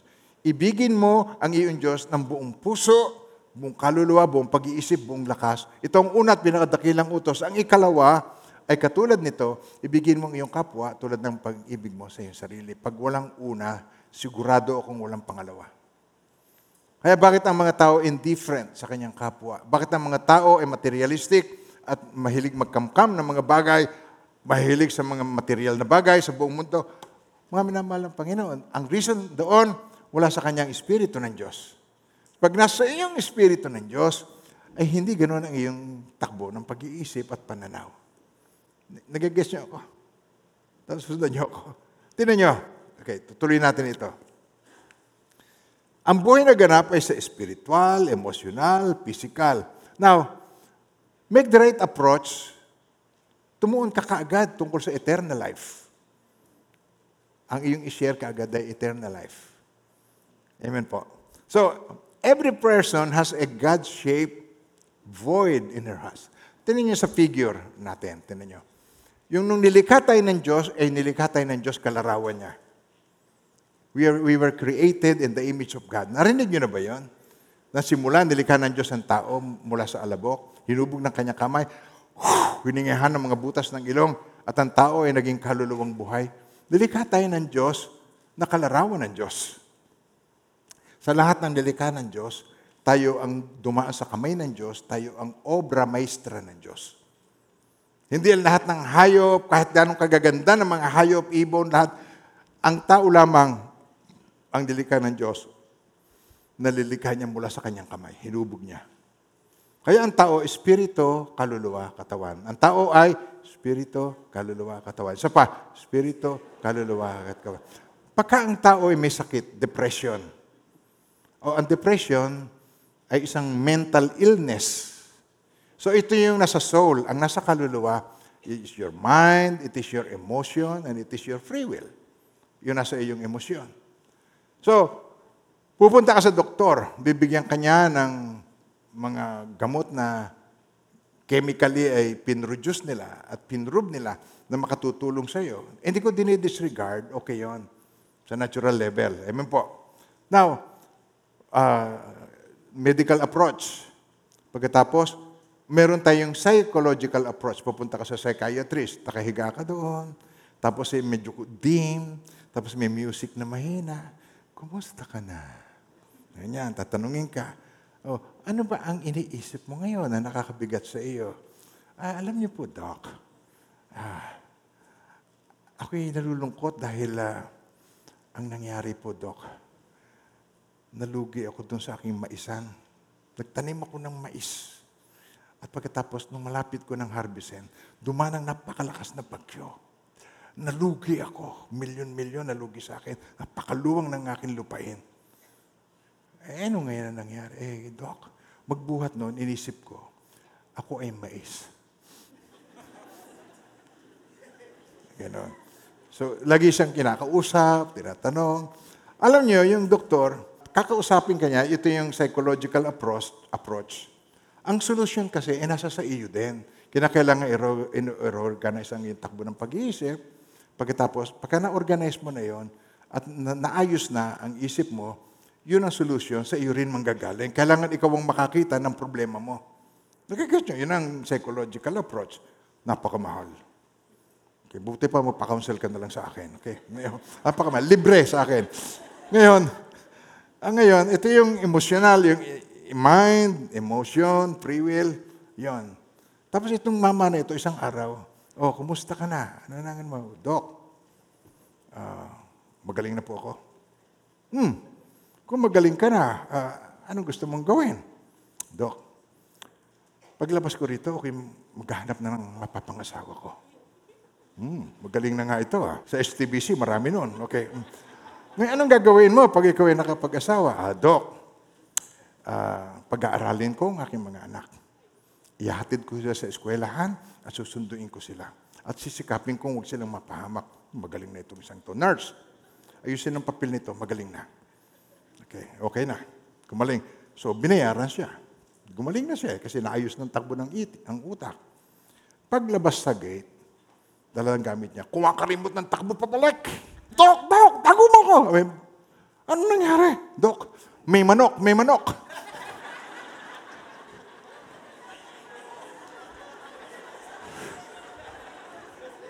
Hindi pa rin pala. Ganun na psychological approach. Meron yung medical, bibigyan ka ng mga gamot, mga sanax, kung ano-ano. Meron namang... Pero ang nakakalimutan yung spiritual. Eto na. Spiritual. So, yung, yung spiritual, ang na, hindi naintindihan nito, ang magnanakaw, hindi napaparito, kundi upang magnakaw, pumatay, magwasak. Tama. Okay. So, pagka ang isang tao, merong grief, merong namayapa, uh, nalugi, o yung masyadong mabigat sa kanyang kalooban, ito ay ibang takbo ng pag-iisip. Hindi niya makita kung paano niya i-process ang tawag natin doon ay ah, depression. Yung ipinrich ng pastoriki natin nung last week, di ba? Tungkol sa depression. Kung hindi niyo pa napapakinggan yon, pumunta lang kayo sa YouTube. Naka-YouTube yon. So yung spirit, ito. Nag-share ako sa mga, isang grupo ng church. Tapos meron dong isang ah, ginang, asawa ito ng isang worker, no? Mahal na mahal ako nito. Very close sa akin, parang anak ko. Kumbaga sa ano, kulang na lang in- inianak ko ito. Kahit ang lalaki, hindi nanganganak. Okay. Kulang na lang naging anak ko. Pero ito, ang sama ng tingin sa akin. Yung bagang parang alimasag na, naka, yung parang sa movie, yung parang sa, yung ah, general's daughter, ganon. Mga galit ang mga mata. Parang alimasag, tinitingnan ako na hindi maganda.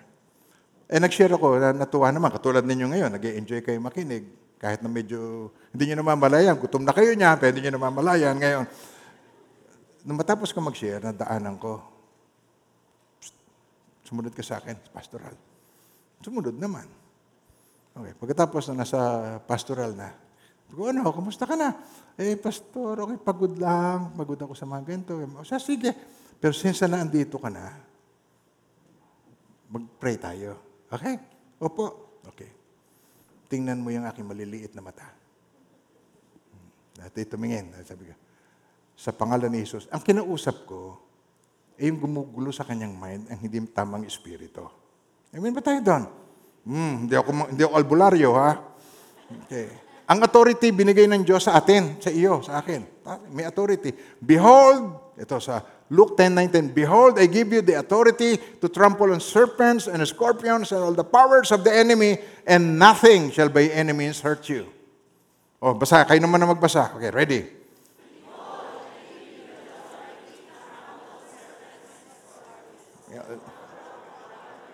And nothing shall by any means hurt you.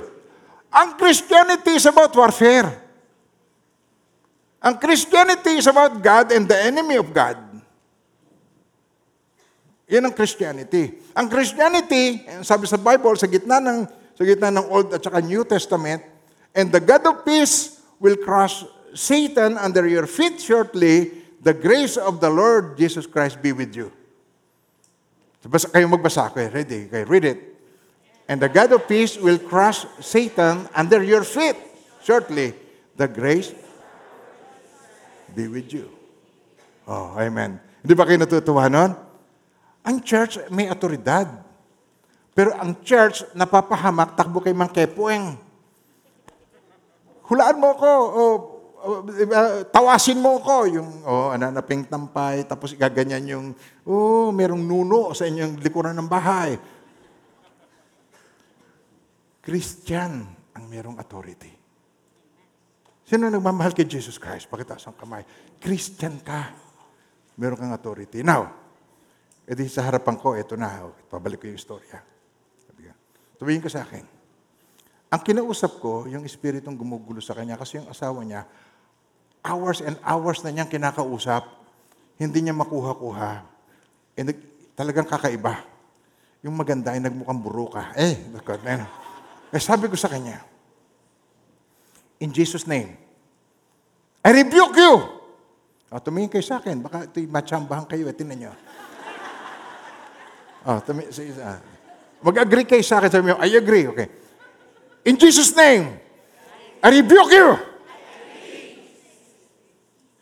Negative spirit, I rebuke you. I command you to get out of this place and never to come back. I agree. Kailangan matutunan ninyo yon.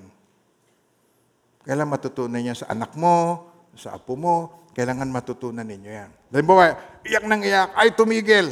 Yung bata, napakakiyam, I rebuke you in Jesus' name. Kasi meron niyang gumugulo sa kanya, kaya nauso yung tiyanak. Nakakatawa, no? Di ba, no? Pero, kaya ganun. Dahil yon pwedeng saniban yon pwedeng, ah, oo, kaya kailangan, turuan mo siya ng, I rebuke you in Jesus' name. Out. Kaya, itong tatlong bagay na matutunan nyo paglabas nyo. No? Rebuke. Yung rebuke, from the outside in. Inaataka mind mo, ginugulo. Binibigyan ka ng kalituhan, binibigyan ka niyang ah, worries. I rebuke you. Ang pangalawa, I renounce. Ang renounce naman, yung mga nagugustuhan mo. Yung mga kasalanang paborito mo. Tapos pag naalala mo, "Hmm, oo nga, ano, naalala ko, hmm, sweet niya. hmm." Okay niya. I renounce in Jesus' name. I renounce sexual sin. I renounce. I renounce materialism. I renounce sexual immorality. I renounce perversion. O halimbawa, ikaw ay bakla. O kung ikaw ay tomboy. I renounce and I rebuke you in Jesus' name. Pwede mo bang magawa yon? Pwede. Meron kang otoridad na gawin yon. Pagkakatapos naman ng kasalanan, di ka naman masaya. Di ba? Di ba? Amen ba tayo doon? Ayaw mo naman. So, ang gusto mo, mas, mas mapayapa yung ikaw na sa panig ng Diyos. Amen po. Ang church ay tungkol doon. Na lumabas yung the best in you at magamit ka ng God. Hindi yun. Pagka yung temptation, nahulog ka sa temptation, ang lilitaw sa iyo, the worst that is in you, yung masama sa iyo, yun ang lilitaw. Tayo ay merong mabuti at masama. Kung puro masama, edi diablo ka na mismo. Kung puro mabuti, edi Diyos ka na. Kaya ito, naandyan niyang mabuti at masama. Pero yung masama na, na nasi-sense mo yon, i-renounce mo yon. Ang tawag doon, repentance. Pero I renounce. Pag hindi mo makayang mapaglabanan, pagka ka nag-iisa ka, nagpo-pornography kang mag-isa. Bago sasabayan mo. Kaya, i-rebuke, i-renounce mo yan. Tapos i-rebuke mo yung masamang espiritu na gumugulo sa mind mo. Rebuke, renounce, cast out, command.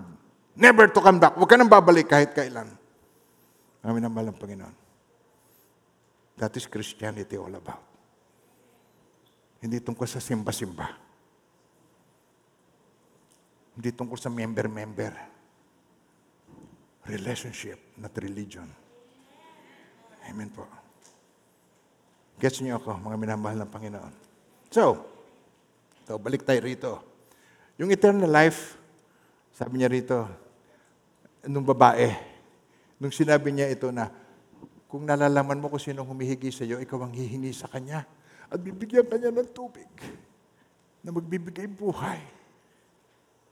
Sabi ng babae, "Lo, Sir, give me this water that I may not thirst nor come here to draw. Bigyan niyo ako ng tubig na ito. Kayo ba, parang ang pakiramdam niyo, gustong gusto niyo na yung tubig na yon na sinasabi ng Panginoong Kristo. Amen ba tayo doon? Bubukal sa iyo ang tubig na ito na sinasabi ng Panginoong Kristo.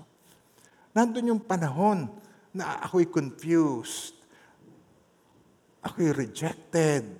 Na-experience ko yun. Kasi sa lahat sa amin, akong pinakapaborito ng nanay ko. Paboritong murahin. Paboritong saktan, paboritong insultuhin. Pero mahal na mahal ako ng nanay ko. Alam niyo ba, siya ang pinakamatalik kong kaaway. Na nung, na, nung ako'y na-born again at siya senior ko, siya naging pinakamatalik kong kaibigan. Tapos nung 40 years old ako, nandyan yung mga kaibigan ko, birthday ko, hawak-hawak niya ako. Ito ang pinakamabait kong anak. Nadokling ako. Seriously. First time na narinig ko, Hinihiling ko na nga, Lord, mamatay na sana ako para habang ako'y nakaburol, umiyak ang nanay ko, sabi, mahal kita anak. Pero, na-experience ko yun sa nanay ko. Pinakamatali kong kaaway, ay naging pinakamatali kong kaibigan. Ako kasi ang paborito niya. Kasi mga cute lahat ng kapatid ko, kababait ng mga kapatid ko. Ako ang pinaka-black sheep sa amin. Kaya akong paborito niya. Pero sabi, ito ang pinakamabait kong anak. Wow! Yes. Di ba? Jesus is alive.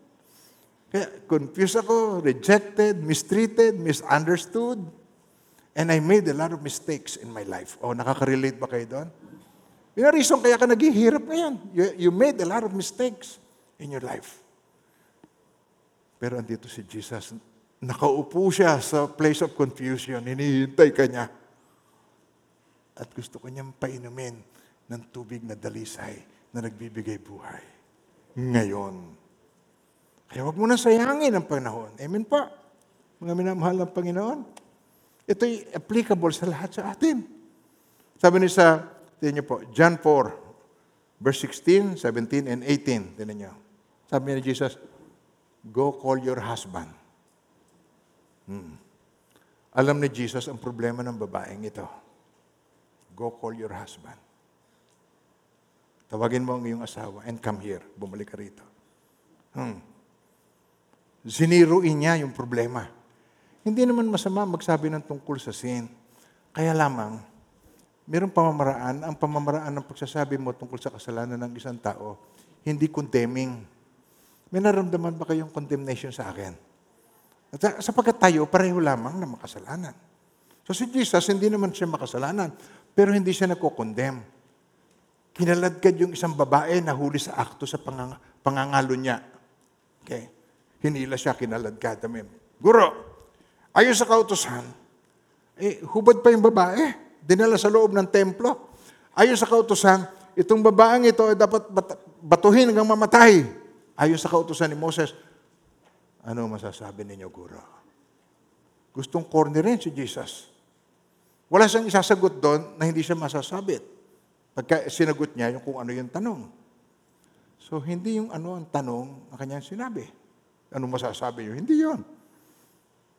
Ayaw niya magsalita. Musulat-sulat siya doon sa bato. Ano masasabi ninyo, Guro? Pinilit siya. Oh, ginawa ni Jesus, kumuha ng bato. Ang walang sala sa inyo, siyang unang bumato. Walang nakahuma. Nag-alisan sila. At pagkatapos, ito po ang magandang istorya, nung wala ng tao, sabi ni Jesus, nasa na yung gustong mag-condemn sa iyo? Nasa na sila? Where are they? Those who, are, who want to condemn you, accusers of you. Sabi ng babae, sabi niya, Lord, wala na sila, no one Lord. So sabi ni Jesus sa kanya, Neither do I condemn you, but go and sin no more. Alam niyo yung pinatawad ng Diyos, hindi ito parang pagpapatuloy niya ang kasalanan niya, dahil pinatawad na siya, dahil grace of God. Yun ay hypocrisy. Yun ay hindi totoo, hindi tunay. Ang tinutukoy dito ay truth. Kaya nung sinabi sa kanya, tanong niya, nakapasa yung babae. Tawagin mo ang asawa mo. Sabi niya, wala po akong asawa.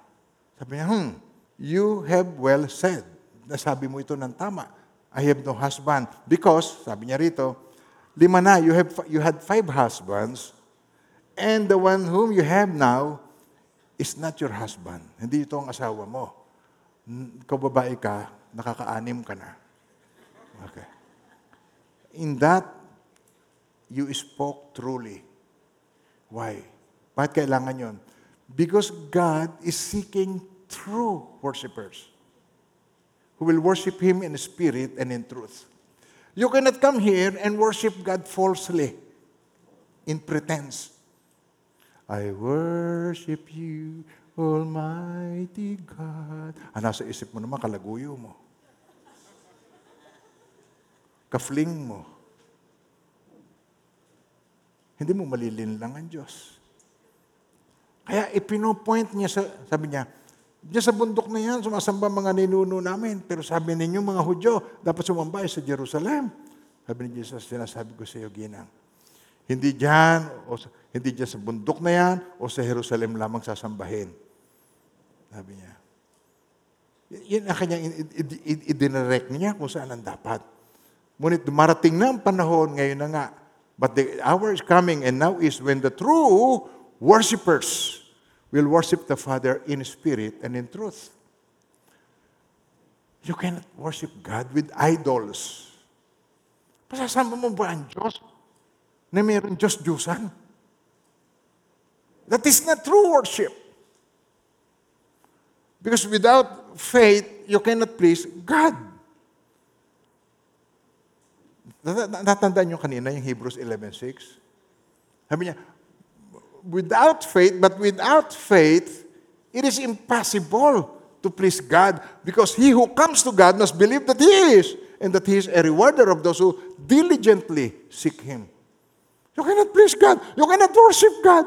He he cannot be pleased with the way you worship him. Kaya sabi, Pastor, hindi ko nakikita ang Diyos. Eh, pwede bang gumawa tayo rito ng imahe para pagsamba namin eh, may nakikita naman kami. Hindi natin mabibigyan kaluguran ng Diyos pag meron kang nakikita. Ang nais ng Panginoon, nakapikit ka at nagpupuri ka sa Espiritu at sa katotohanan at pinupuri mo ang tunay na Diyos at mara, darama mo, ma-experience mo ang presence niya sa buhay mo. Amen. Amen po ba mga minamahal ng Panginoon? You cannot lie to God. Hindi ka pwede mag-pretend sa God. Sa 1 Corinthians chapter 6, verse 9 to 10, ay ganito po ang sinasabi. Ito ninyo po. Do you not know that the unrighteous will not inherit the kingdom of God? Do, you, do not be deceived, neither fornicators, nor idolaters, ang sumasamba sa Diyos, idolaters, nor adulterers, nor homosexual, nor sodomites, nor thieves, mga magnanakaw, at nangongotong, at nagkukurap sa gobyerno, nor covetous, nor drunkards, or nor revilers, or nor extortioners will inherit the kingdom of God. Tagalogin natin, tinan niyo po. Hindi ba ninyo nalalaman na ang mga masasamang tao ay hindi magmamana ng kaharian ng Diyos? Huwag kayong padaya. Ang mga mapakiapid, mga sumasamba sa Diyos, Diyosan, mga mga niya, mga binabae, mga nakikiapit sa kapwa lalaki, mga magnanakaw, masasakim, mga maglalasing, mga mapagmura, o ang mga manggagancho ay hindi magmamana ng kaharian ng Diyos. We must worship in spirit and in truth. Tawagin mo ang asawa mo. Wala po akong asawa. Tama nga. Tunay ang sinabi mo, wala kang asawa. Pagkat lima na ang kinasama mo at ang kinakasama mo ngayon ay hindi mo asawa. Lima na ang naging asawa. Siguro, namatay yung isa, namatay, namatay. Sobrang malas. Lima. Tapos ang kinakasama mo ngayon, hindi mo asawa. Nakakalima na siya, limang lalaki sa buhay niya. Okay. Pero ngayon, kinakasama mo, hindi mo asawa. Totoo ang sinabi mo. Now, pumasa yung babae sa test. Nagsabi siya ng totoo. Are you truthful when you encounter the Lord? Kayo ba'y truthful sa Kanya? Amen po ba mga minamahal ng Panginoon? Ito ang sign na ikaw ay truthful. Okay. Sabi rito, so John chapter 4, verse 28 to 29, at dito na po tayo matatapos. Iniwan ng babae ang kanyang banga, yung kanyang pang-igib, yung kanyang panalok. Iniwan niya. Bumalik sa bayan at sinabi sa mga taga Dali kayo! Tingnan ninyo, ang taong nagsabi sa akin ng lahat ng ginawa ko. Siya na kaya ang Kristo inihayag niya ang good news, ang mabuting balita. Sa English, tinan niyo po.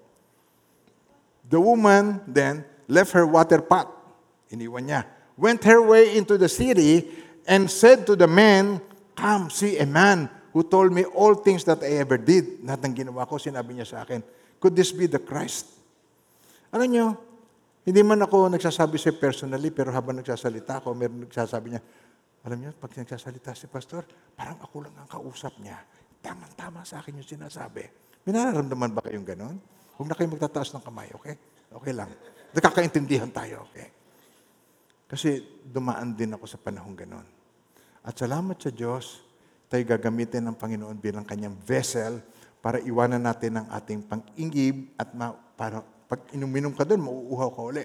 At ipahayag mo ang siyang source ng tubig na dalisay na nagbibigay buhay, ang Panginoong Heso Kristo. Amen. Oh, napakabuti ng Panginoon. At alam nyo, naging resulta, nagpuntahan yung mga kalalakihan doon at humarap sa Panginoong Kristo. At nung nakausap ni Jesus, sabi niya, ngayon, hindi kami naniniwala sa iyo dahil lang sa patotoo ng babae. Naniniwala kami sa iyo dahil sa iyong sinabi. Uuwi kayo na may kasiyahan sa inyong puso, kaganapan ng buhay, purihin natin ang Panginoon. Amen. Amen. Sambitin natin ito ng buong puso, itong panalangin na ito. Ito rin nyo na ito inyong panalangin. Mahal na Diyos, maraming salamat po sa pag-ibig mo sa akin na walang kapantay, na bago pa man ako isinilang, ay inilaan mo na ang buhay ko sa buhay na walang hanggan upang makapiling mo. Sinugo niyo po ang iyong bugtong na anak. Inako niya ang aking mga kasalanan at ibinubo niya ang kanyang mahal na dugo kung sa aking pananalig sa kanya ay makamtam ko ang kapatawaran sa pamamagitan niya. Panginoong Isus, buong puso at kaluluwa, tinatanggap ko po kayo bilang aking Panginoon, tagapagligtas at hari. Maraming salamat po sa buhay na walang hanggan dahil pinagkaloob niyo sa akin in Jesus' name.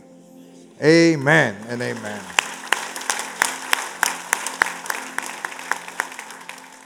O tanggapin po ninyo ang pangapagpapalang ito na nais na ipagkaloob ng Diyos sa inyo. Hindi ko alam ang detalye, pero alam ng Panginoon kung anong inyong mismong pangangailangan. And now may the Lord God bless you and keep you. And may His face so shine upon each one of you and be gracious to you. His countenance be upon you and bring you peace. In the name of the Father, and the Son, and the Holy Spirit, in Jesus' mighty name. Amen and amen. Oh, thank you, Lord.